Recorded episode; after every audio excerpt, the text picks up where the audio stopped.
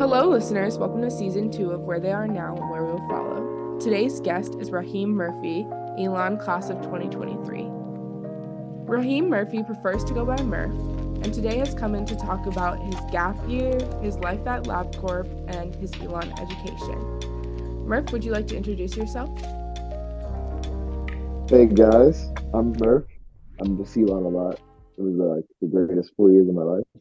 However, um, I think I learned a lot while I was there, and I'm excited to, you know, share some of the things I learned or what I'm going through now. And I do apologize if you hear dogs. I have a lot of them. Perfect. Thank you, Murph. So, first off, can you describe your role at LabCorp and the specific projects or tasks you've been involved in during your time there? Well, yeah, sure. Um, I can't get very deep into specifics because we don't like to share a bunch of things. But um, I can definitely tell about what I do a little bit and what that kind of entails. So I work in the virology department, and my official title at the moment is uh, a technologist trainee. Basically, that means I'm just getting trained and getting familiar with all the different tests that we run in the department. But currently, the main test that I'm assigned to every day is a modulating test where we modulate for a certain enzyme.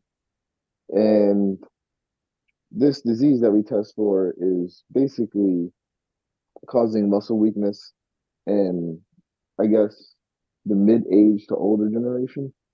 And basically, when we run this test, we see if the person has it and we, we save the results. And sometimes after we save those results, clinical trials will come in and we use those to develop any type of pharmaceuticals that could aid in, you know, I guess, making some of the symptoms less severe. We also do that with all the other tests that we run in the department for different types of diseases and viruses. It's actually quite a cool job. Yeah, it sounds cool and a lot placed in the lab environment. So, how do you feel like biology prepared you for your current position there? Well, funnily enough, I was talking to my supervisor uh, about my biology courses at Elon. And it turns out that I think her and her brother are also Elon alum. So that was kind of crazy. And they were talking about the labs there and how it prepared them to get into the roles that they're in at LabCorp. She's an entire department supervisor.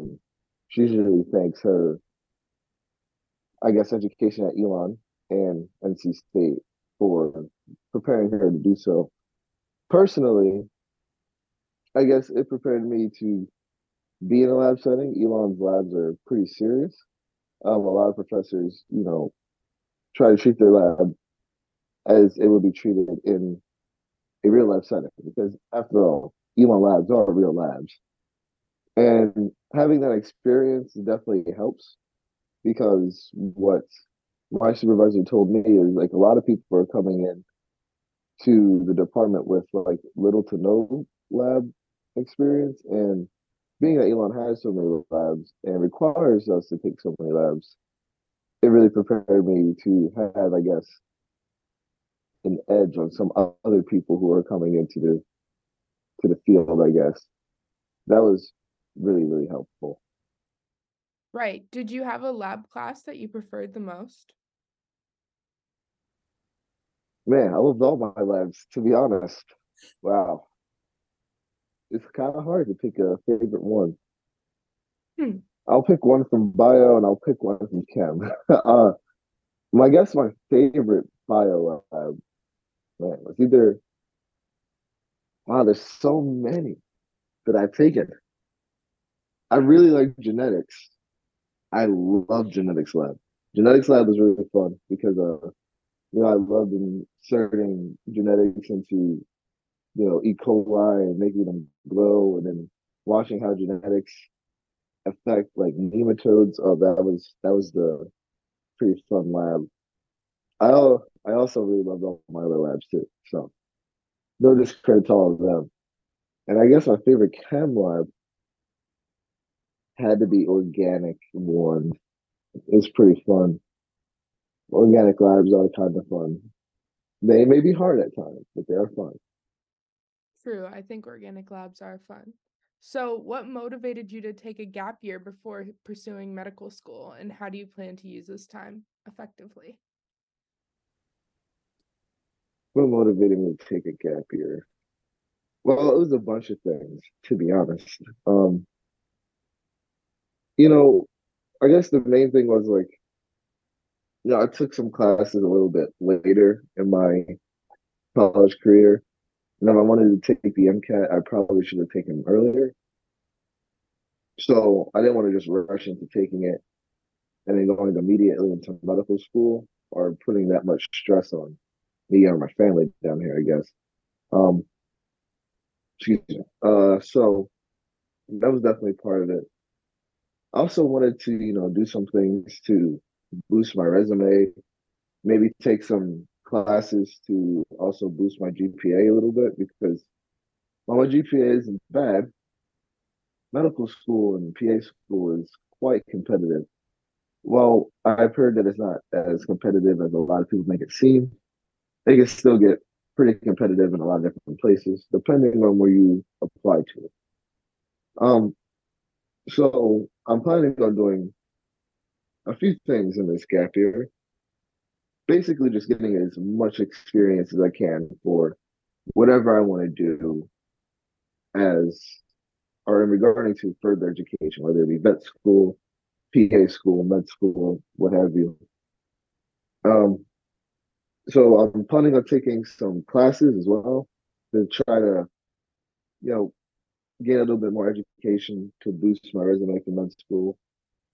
And basically, so far I have two jobs, almost three, I guess.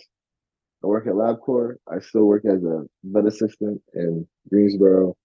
And sometimes I assist with large animal veterinary medicine, such as, you know, goats and cows and horses and all that good stuff. Right. And you were an EMT in the past. Can you talk a little bit about that and how you feel as if it benefited you and pushed you further? Well, the job was, well, it wasn't a job back then. I was just a volunteer that went and did things with the department every now and then. Well, I guess that just gave me experience, a lot of experience seeing a lot of different crazy things and how to deal with those things. Number one, under pressure and on your feet. And, you know, learning how to navigate all these different types of things quickly, effectively, without letting yourself slip into madness, I guess, definitely helps helps keep you grounded and navigate all these different all these different types of things with a cool head. And I basically think to put that in the short version, it helped me work well under pressure. Right. And with the new skills that you're gaining at LabCorp, do you believe that you're getting valuable information or tactics for medical school? Well, yeah, actually, I was talking again to my supervisor one day, and she was telling me about how a lot of people at LabCorp always, you know, stay there, leave, and then get their further education, and you know, sometimes they come back and take on bigger roles in the company, and sometimes they go on and use their LabCorp experience somewhere else. Um, my supervisor basically described it as, you know, for a lot of people, it's a stepping stone to get to where they want to be. For some people, it's their home. It's really either or. Um, but I definitely think I will use, you know, the knowledge that I'm learning, you know, lab wise and I guess clinically wise for the things that I deal with, positions and results and all that in the future, whether that be in a another job or in a medical school application. hopefully a medical school application. But I definitely think it's helpful.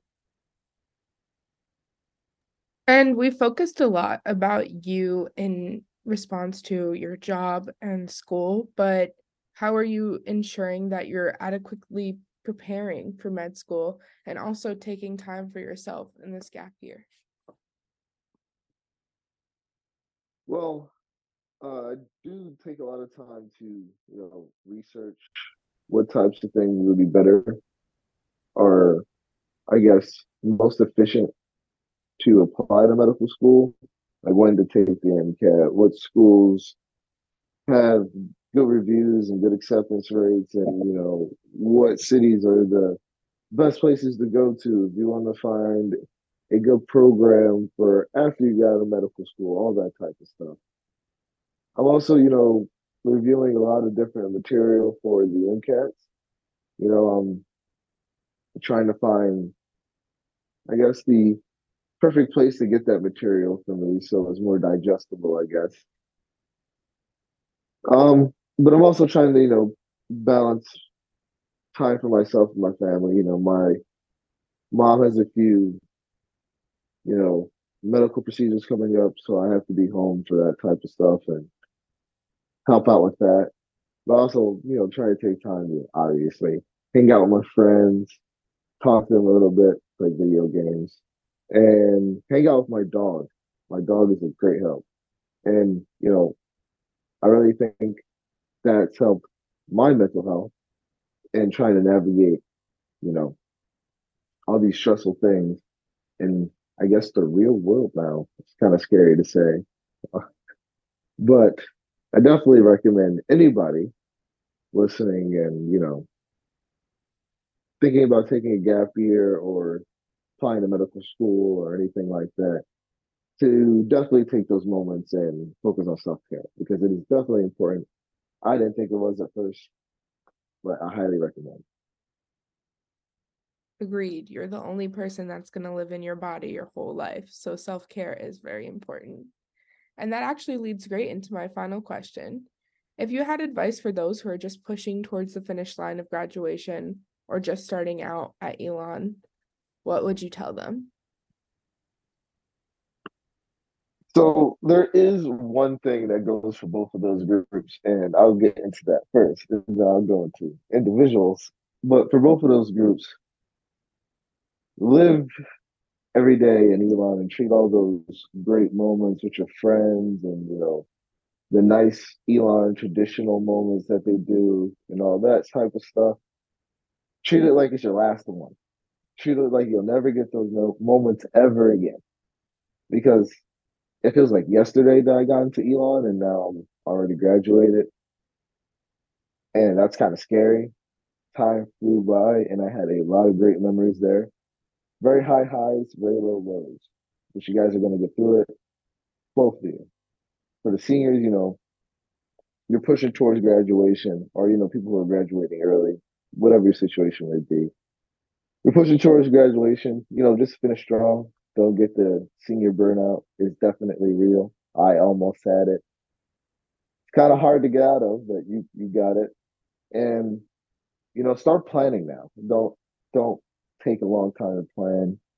And you know, plans don't always go exactly how you want them to. But as long as you have a good idea, you should be all right. You should be all right. Everything's not as scary as you think it is. Um, it is going to be stressful but not going to be too bad, especially if you got yourself a good support group.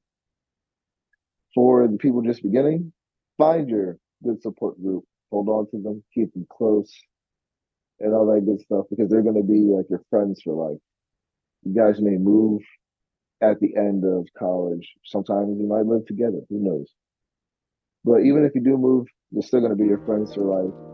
And I still see a bunch of my friends from Elon now, and they're all doing crazy, wild things.